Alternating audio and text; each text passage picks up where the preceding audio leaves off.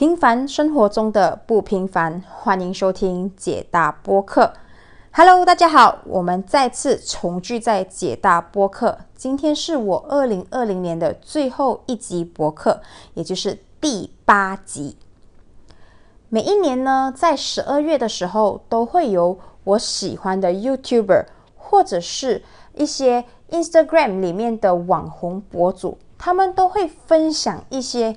关于过去一年来他们所买到、用到或者是经历到的一些红黑榜，比方说他们买到适合他们的化妆品红榜，或是他们用到一些不适合他们肤质的护肤品黑榜等等。我的朋友圈里也有一些朋友都会选择在年底的时候，在他们的社交媒体上放上了一些。有图有文的一些感恩信，有些是感谢自己，有些是感谢贵人，有些是总结自己一年的经历。那么，身为解答播客的博主啊，我肯定要来给自己一封三十岁的感谢信。新冠疫情的影响下，二零二零年变成是很多人很无奈的一年。在新冠疫情的面前，不管你是位高权重的国家领导，或者是你是坐拥百万身家、亿万身家的上市公司老板，新冠疫情的面前，我们都人人平等。我、你、他都在新冠疫情中会受到了影响。那么，这二零二零年，我们到底走得怎么样了呢？你是否有想过，你过去这一年你又成就了什么？这个问题我在上周的时候问了我自己。一刚开始，我得到的答案是，我并没有达到任何东西。二零二零年来得太突然，也走得太快，我完全没有好好的策划自己的旅游啊。或者是个人成长啊，或者是多多陪陪家人啊，出国啊，还是在外播啊，认识更多朋友，其他地方来的朋友等等。因为疫情的影响，我们很多时候都是工作跟家里两点一线，所面对的人可能是一整年下来，比跟往年的一个月还来的少的很多很多很多。那么，我的二零二零年，我到底做了什么东西？那隔两天后的回家路上，我一边开车就一边在想：如果我要说说我今年所做到的五件事情，来分享给你们听，我到底做到了什么呢？首先，第一件事情就是我达成了我三十岁的目标。我还记得我二十八岁的时候，我有立下一个小小的愿望，我希望督促自己存一笔钱，那笔钱是额外的，不是在我的储蓄基金，不是我的旅游基金，它是一个额外的一笔钱，可以让我在三十岁的时候。购入一个设计师品牌包包 （designer handbags），或许或许是有些人口中的奢侈品包包。那么，在我二十九岁的时候，我就看中了迪奥，就是迪奥的一个包包，也就是三十蒙田。那么刚好，迪奥的总店呢，就是在法国巴黎的蒙田三十号。那我突然间看到这个包的时候，我第一个想法是：如果我三十岁买三十蒙田，诶，它有一定的意义所在。那这里给大家一个小小的呃透露，这个包包呢是五位数，可是它是在于呃两万令吉以下，就是一万六、一万七，看你跟谁买或是在哪里买啦。然后呢，我在二十九岁的时候就看中了这个包包，可是那个时候我还没有本事买，因为我要兼顾很多呃我的金钱，我赚我赚回来的不管是我的薪水，或者是我的一些小小的投资计划都好，这些钱都必须要去有各有所主。它不是为了要买一个包包而直接把我的钱所有都投在那边，没有，因为我还有一些储蓄保单啊，啊，储蓄基金啊，或者是我的一个旅游基金，需要我的钱一点一点的去分布的，还有我身上的房贷啊，等等等等。所以可以说是这个包包是我存了很久的钱。那来到了我二零二零年五月份的时候，基本上我是觉得哦，我已经准备好了，我想要买这个包包。那是因为我们大家都不能出国嘛，那基本上也不能呃出去其他城市。因为当我能买到这个包包的时候，我国是马来西亚是在进行着行动管制令，所以基本上我们也去不到。吉隆坡的迪奥店去看这个包包，那么我就透过了一个我在 Instagram 上面啊非常信任，我觉得我可以信任的一个奢侈品包包的一个代购平台。那么我就问他，哎，其实你有没有啊三十蒙田这个货啊？那么因为我要的颜色跟那个皮质呢是比较。呃，少见的。如果有去呃关注这个包包的，它就有 box 皮跟颗粒牛皮。那我要的是颗粒牛皮，也就是在之后过后的两个月、三个月后，我才知道原来我们马来西亚没有这个颗粒牛皮这个货。那兜兜转转，我又拜托一位朋友，他们去联系啊，他们在法国的。一些呃，S A 问他们到底有没有这个货，他们法国那边也回答没有这个货。那么很奇怪，我竟然可以在网上看到这一个颗粒牛皮的货，为什么到处都没有呢？或许来到这边的时候，你就要你会奇怪，为什么我有什么一个勇气，就是透过照片去喜欢一个包包，然后用尽办法跟心思去买了它。所以，故事到最后，为什么我可以买到这个包包？全靠我一位在美国的学姐的帮助。我本身呢，就无意中就不想要去浪费我所有我可以找到的所有资源，所以我就逛了每一个区域的迪奥包包，有做啊，他们不是每一个迪奥 website 啊。每一个 version 都会有做一些 online 的买卖，刚好 US 的是有的。那么我就开了 US 的 Dior website，我就看到了我心思念念那么久，整接近一年的那个包包。那么接下来问题来了，我有钱了，也知道包包在哪里了。那么我要讲把这个包包带回来，这个时候基本上是没有朋友会是从美国。飞回来，或者是从这里会去美国，然后再回来的朋友，所以兜兜转转，我就遇上，我就遇到了我的学姐。我的学姐本身是在那里工作，那么在他的帮助底下，我成功购入了这个包包。那个包包也非常安全的从美国来到了马来西亚。所以拥有这个包包之后，我才很佩服我自己。我竟然可以喜欢一个东西喜欢那么久，除了我老公还有演说之外，我竟然可以喜欢一样东西，一个所谓的身外物可以喜欢那么久。我竟然可以喜喜欢一个包包，从二零一九年到二零二零年，从我没有能力拥有它，到我有能力拥有它，并且去找到它，拥有它。所以，我三十岁完成了我的。一个小小的梦想，就是我买了我人生中的第一个设设计师宝宝。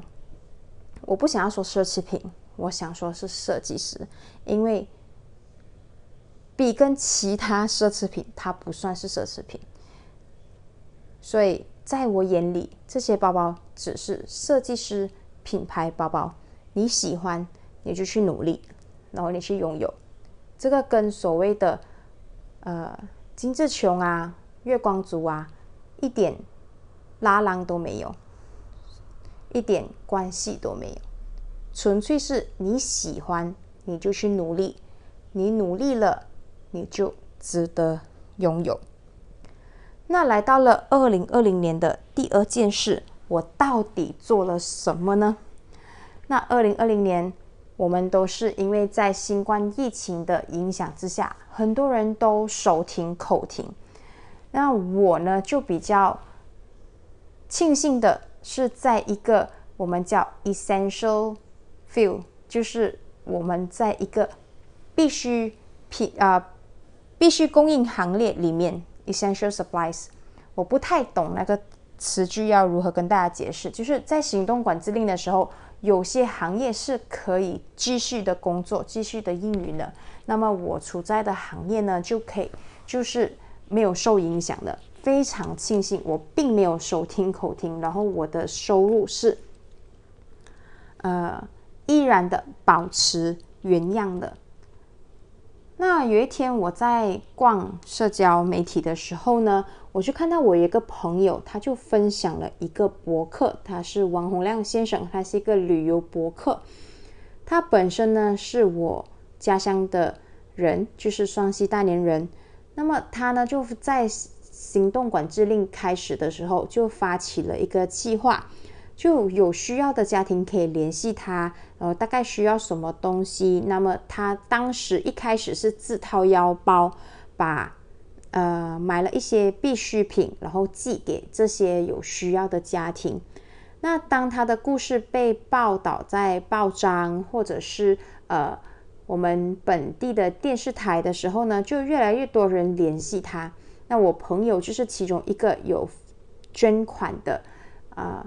善心人，那么我看到了这个之后呢，我就主动去联系王洪亮先生，我去跟他了解一下他整个行动管制令，他所做的这个援助计划是怎么样做的这个救援行动。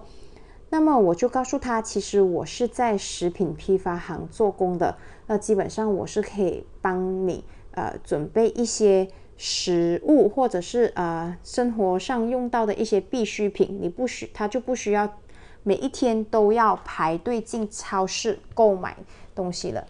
那么他说，呃，他没有说怎么样去限制我想要帮他的方式。那么我就在我的 WhatsApp 里面呢，就在跟我的一些朋友群里面做一个筹资，就是筹款的一个一个举动。短短的二十四小时里面，我筹到了一千五百五十令吉。那么这一千五百五十令吉呢，我就把它换成了罐头，还有一些方便面，还有一些生活的用品，比方说洗衣粉、石油啊之类的。把它换成这些物资之后呢，我就再送给了啊王洪亮先生。那么当我再送的过程中，我有把它拍照记录起来，分享到我的啊社交媒体上面。那么。这一个力量呢，又在传播给其他我身边的朋友，他们也更是加入。所以，在我一开始想要发起这个行动，到我总结，就是七个七十二个小时过后的我的总结，我一共筹获了两千五百五十令吉，还有八盒的口罩。要知道，在今年三到五月的时候，口罩是非常非常有限的。口罩是非常非常贵的，所以非常庆幸那时有我的朋友，啊，热心的赞助八盒的口罩。那这两千五百五十令吉是做什么用的呢？基本上我们可以准备三到五样食物或者是用品给大约两百个家庭，就是说可能一个家庭他可以拿到一包的方便面啊，几个罐头或是几个干粮，还有一瓶石油或者是一些呃生活用品等等。就是简单的一个包裹，不没有包括那些比较贵的纸尿布啊、奶粉等等。那其中还有一部分的钱呢，是可以给啊王洪亮先生去安排运输方面的一些费用。为什么我说到这个力量？刚才我提到“力量”这两个字，因为这个无法忽视的力量，就是你在使用网络的时候的。一丝三念，因为我的朋友在使用面子书的时候，他看到了这个行动，他才分享。分享的时候就点出了我，我再去点出其他人。我的哥哥有说过一句话，就是我们赚到要给人。所以，在我没有手停口停，我的收入还依旧保持的情况之下，我选择给人。虽然说我只是比其他人多付出几顿火锅的钱，再有就是我自己去购买或者是换取一些食品，再把它送去给王洪亮先生。与他比较起来，基本上我的贡献是。不到他的百分之一，可是我非常非常的满足。今天这个感谢信，我非常感谢自己那三天的努力，让我的二零二零有过得稍微的不一样。那来到了第三件事情，第三件事情呢，其实是跟我的讲演生活有关。呃，听我的博客的人大概都不陌生，就是我是国际讲演会的一员，就是我的母会是大连华语国际讲演会，同时我也是北海华语国际讲演会的会友。那么，基本上在我二零一八年结婚之后呢，我老公我就跟我老公说，我想要完成讲演会的，给一个普通会友来讲说。蛮高的荣誉，就是成为卓越讲员，就是 DTM。那么他非常的支持我，因为当我要当上 DTM 的时候呢，首先我要完成两个路线。第一个路线就是领导这一条路，我必须要至少担任分区总监，就是啊旗下可能会呃需要带领三到五个分会。那接下来就是做分会教练，就是我们要辅导一个分会，让他走上卓越之路。那么，二零二零年呢？啊，就算有在疫情的影响之下，把我们平时的啊例会都转到线上的情况之下呢，我依旧可以按时的完成我的目标，也就是完成了 DTM 卓越讲员。这个荣誉呢，其实来的不易，因为我其实加入国际讲演会才可以说是短短的四年，因为这四年里面，我必须要做啊四十篇四十篇 forty 四十篇的演讲，然后数十数个啦，应该没有到没有到数十个，大概十个左右的讲座，然后要成为。啊，分会领导，然后区域领导等等，这是一个很漫长的路程。有时会有觉得自己真的是达不到的时候，因为呃，我们要完成一个我们讲说任务啊，还是关卡，你一定有它的挑战在那边。有时我真是想要放弃了，我觉得我完全会达不到我的最终目标，因为那个关卡一直卡在那边不能过。所以非常庆幸我拿到了 DTM 这个荣誉，那么非常非常的感恩有我的母会的培养，大连华国际展会给了我一个非常好的平台，也让我去发展我自己，然后也让我去拼这个个人荣誉荣誉回来，所以一切都是我的母会。还有我的另外一个分会北海飞跃给我的百分百的支持与爱，如果没有你们，就没有卓越讲员张慧晶，就不会有大年创会以来的第一位卓越讲员，非常感恩，谢谢你们，谢谢所有的哥哥姐姐们，所有的弟弟弟妹妹们。为什么我会说哥哥姐姐弟弟妹妹？我们在讲员会其实是一个很大的家庭，不管你只要你的年龄比我长，你就是我的哥哥姐姐；只要你的年龄比我小，你就是我的弟弟妹妹。不管你是男是女，是做什么行业，只要你加入讲演会，你就是我的家人。好，非常感谢你们，有你们，我才完成了我的 DTM。那么来到了二零二零年的第四样东西，到底我做了什么呢？二零二零年的啊下半年，我踏出了我人生中的第一步，也就是啊算是第二步吧。第二步，第一步是我们在社交媒体上分享我们的生活，也就是发发图啊、发发文呐啊，做一点文。文案啊，记录啊，分享等等。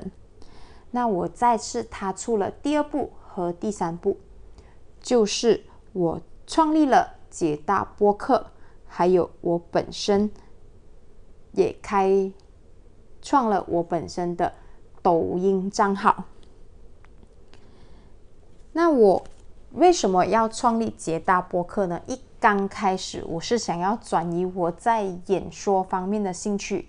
从人前的舞台变成在以播客的方式讲给云端上的每一个你，希望以聊天的方式或者是一些谈话性的方式来跟你分享我的生活、我的观点或我遇到的人事物等等。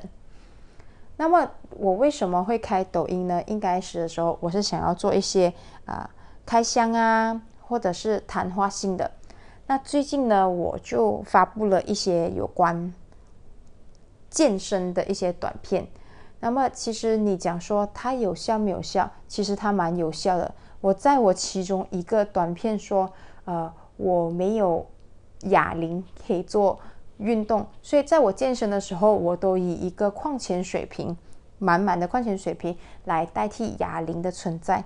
那么其中一位小姐姐呢，就是看了我的抖音之后呢，她真的买了一副哑铃送给我，真的非常谢谢你哦，我的人是 Helen 小姐姐，有你我才有拥有我现在的哑铃。那我会更积极的做一些运动啊，录一些短片，包括谈话性的短片、开箱短片来分享在我的抖音上面。如果你有兴趣的，可以去抖音搜索 Jada Do，。然后你就可以来看看，为我的每一个短片去留言、点赞、转发，希望我有一天我可以启发到你。那来到了我二零二零年的，啊，算是最重要吗？还是最大件事情？也是发生在下半年啊。刚才前面说的东西，呃，第一第二样就是那个，嗯。救援行动跟第三样完成 DDM 是在上半年，那么下半年呢，我就分享了我的播客、我的抖音。那还有一样东西就是非常关键的，也是让我最近让我心情非常愉悦的一件事情。人人看到我的时候都会说：“哎呦，姐大你怎么瘦气了？瘦了哇？怎么瘦了那么多？”女生啊。永远听到两句话是非常开心的。哎呦，怎么那么年轻？哎呦，怎么那么瘦了？这些东西都是女生听了会非常开心的事情。除非那个女生是非常非常非常瘦，有厌食症的，你说她瘦了，她会伤心。基本上，你看到的七十八仙、九十八仙女性都会因为人家说她瘦了、美了、年轻了而感到非常开心。我就是其中一位。我今年成功的把自己稍微的缩小一点点，体型上缩小一点点。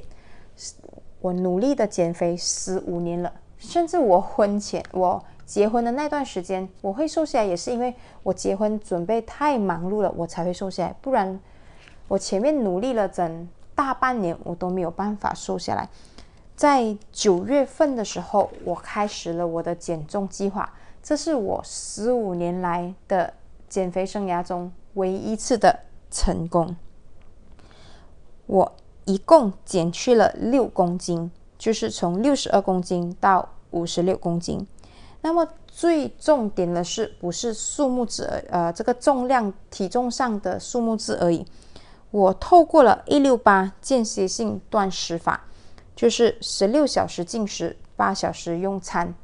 这个呃进食用餐，进食用餐，一段时间下来，大概是我今天是我进啊使用这个方法的第一百天以上了，嗯，大概是一百零三、一百零五天。那么我本身呢，就是从我的体脂肪三十三八先掉到了今天，我刚刚测量了是二十七八先，所以基本上我的。体脂肪掉了整六八线，这是我觉得非常呃有成就感的一件事情。那么我除了做这个间歇性断食呢，我基本上我还有做的一些就是运动啦。我尽量在一个星期里面做两到三次的运动，或是有时可以做更多次的运动。每一次运动是五到三十分钟，或是有时再长一点四十五分钟。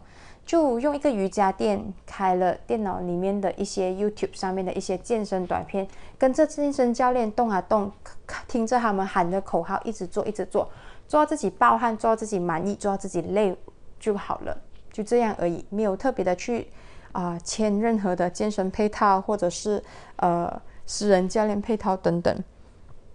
每个人都有自己的方法，只要你坚持了，你就会成功。那么基本上呢，我在减重这条路呢，也算是一个小小的革命，因为我不吃白饭，所以这个东西是让啊我在减重的过程中，我跟我妈妈啊多次有稍微的呃，我妈妈会比较喜欢念我，因为她觉得啊，你十六个小时不吃东西，然后你基本上是十二点才开始吃，那么你就没有吃早餐。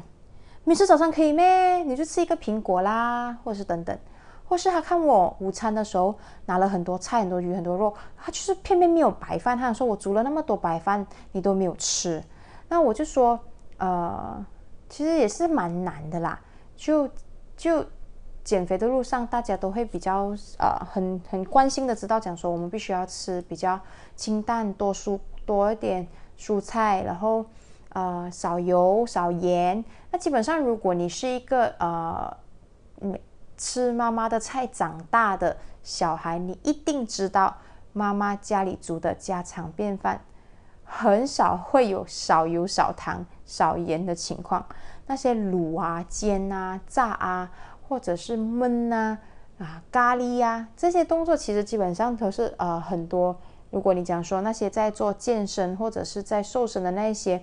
比较严格执行的者，他们觉得他们不会去吃的东西，那基本上我没有在理。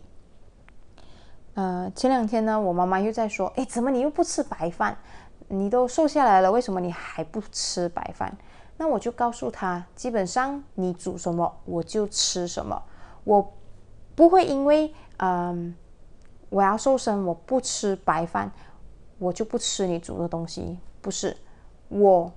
会吃所有你煮的东西，除了白饭，我就不吃白米饭。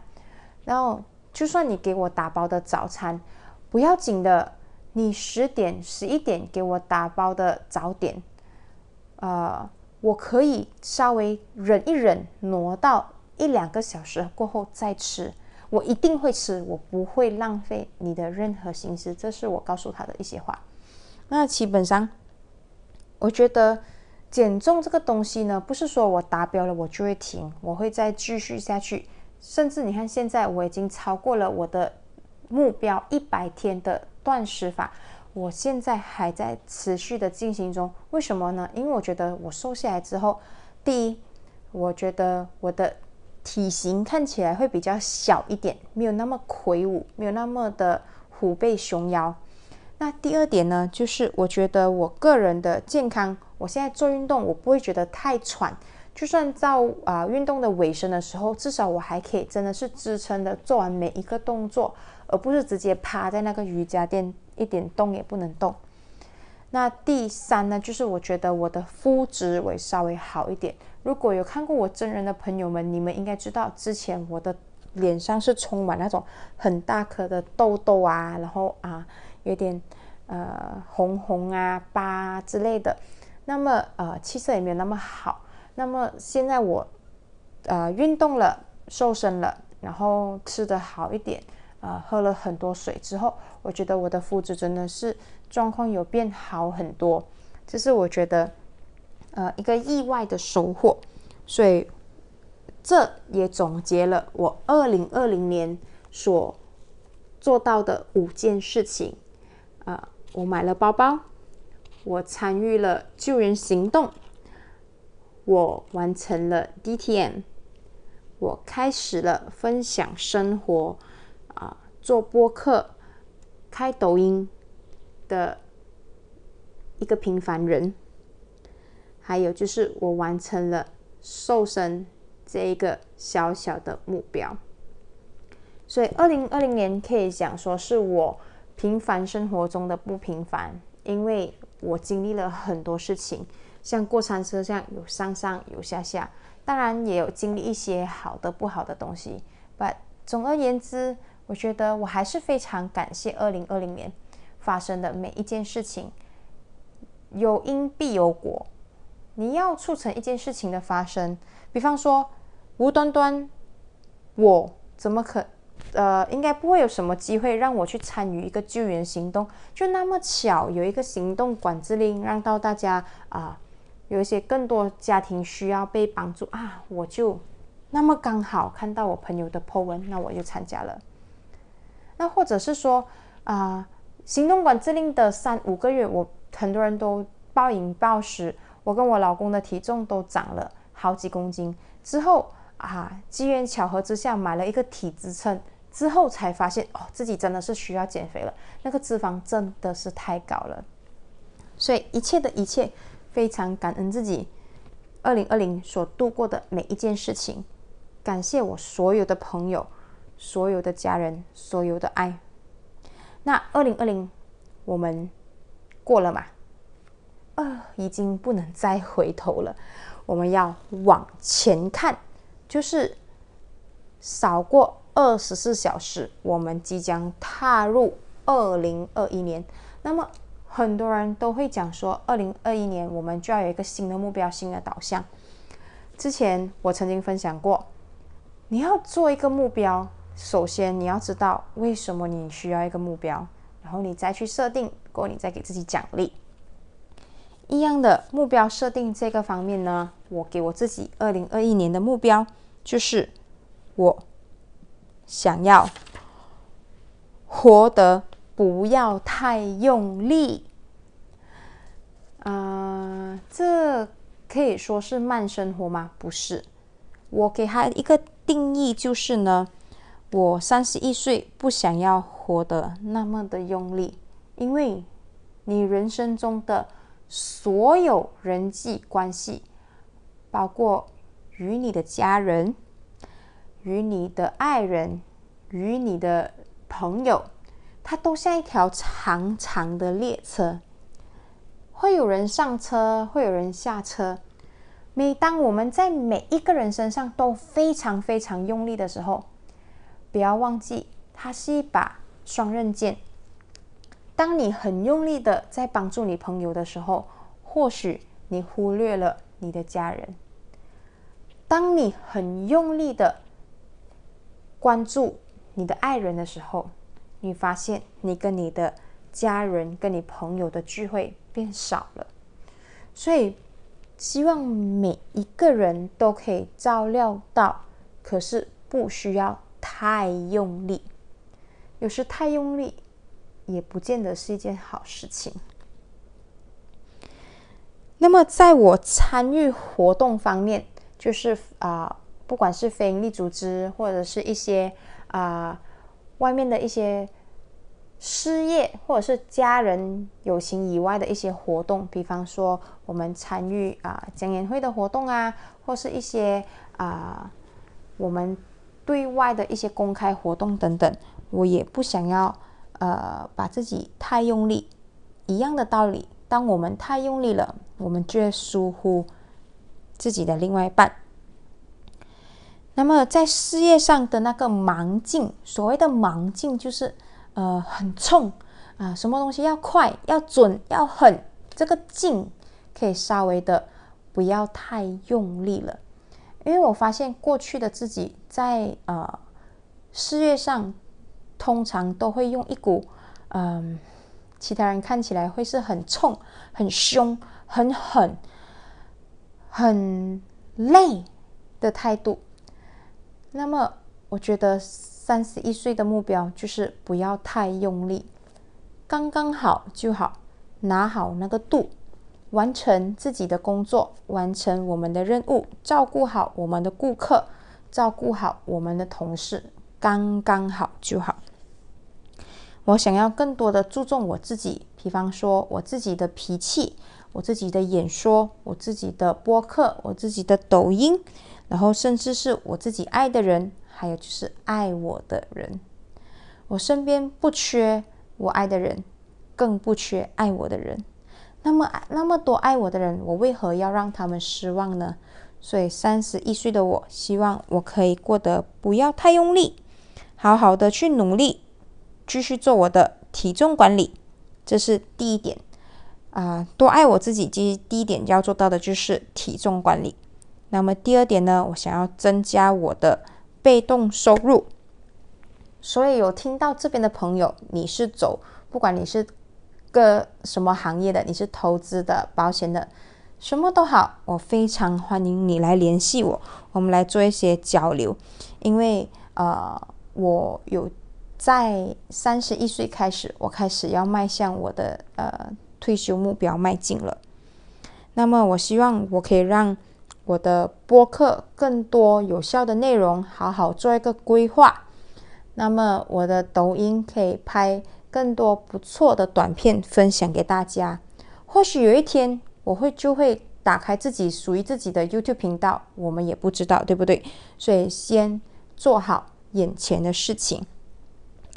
呃，最后一样东西就是我想要让我的家变得更温馨，就是我跟我老公的小家，我们可以呃更享受两个人的家，温馨的家，呃，一个放工过后回来非常舒服啊，会因为这个家而不去太多的应酬，因为这个家啊，我会。每天放工过后，小心开车，呃，好好的回家，因为我知道这间家永远有一个人在等我。啊，讲到这种好像不可以提到这个点，提啊，我的声调会突然间变得很啊，有点自己感动到自己有点想要哭的状态了。好，非常感谢大家的支持。有些朋友呢，从我开播课的第一集听到了现在；有些朋友呢，就是因为其实我一开始做播客的时候，我有很多的呃不定性。第一，我不觉我不知道自己做的好还是不好，那么我应该要继续还是不要继续？那第二呢，我一开始的时候对呃分享我的生活的这一块有稍微的保留。呃，是到底适不适合分享给所有人知道？然后呃，需要怎样去推广自己的播客，我都不知道。所以一开始我就是做一下，听一下，做一下，听一下。然后为了面对这些东西呢，我很呃荣幸的告诉你们，我们我踏出了我的播客的发展第一步，也就是呢。我即将开启面子书专业，也就是解大播客，一月一号正式开门。就是说，我会在一月一号打开解大播客的粉丝专业。如果听到这边的朋友呢，请你在明天的时候在面子书上搜索解大播客，点赞，并且可以转发给身边的朋友们，让他们更多的了解播客这个。东西啊，听听一下啊，我的分享，希望我会有越来越多内容分享给你们。有时可能只是生活上面的牢骚，有时是演说的技巧，有时是啊一些我经历的理念等等等等，我都想要分享给你们。接下来我要给大家一个小小的预告，就是二零二零一二零二一年的第一篇播客，我即将跟大家分享。我非常推荐使用的三个手机软件，就是 A P P apps。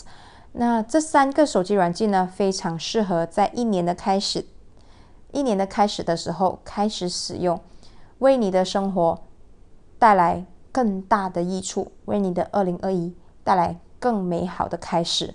所以，希望我们下一集再听见。新年快乐！谢谢你们。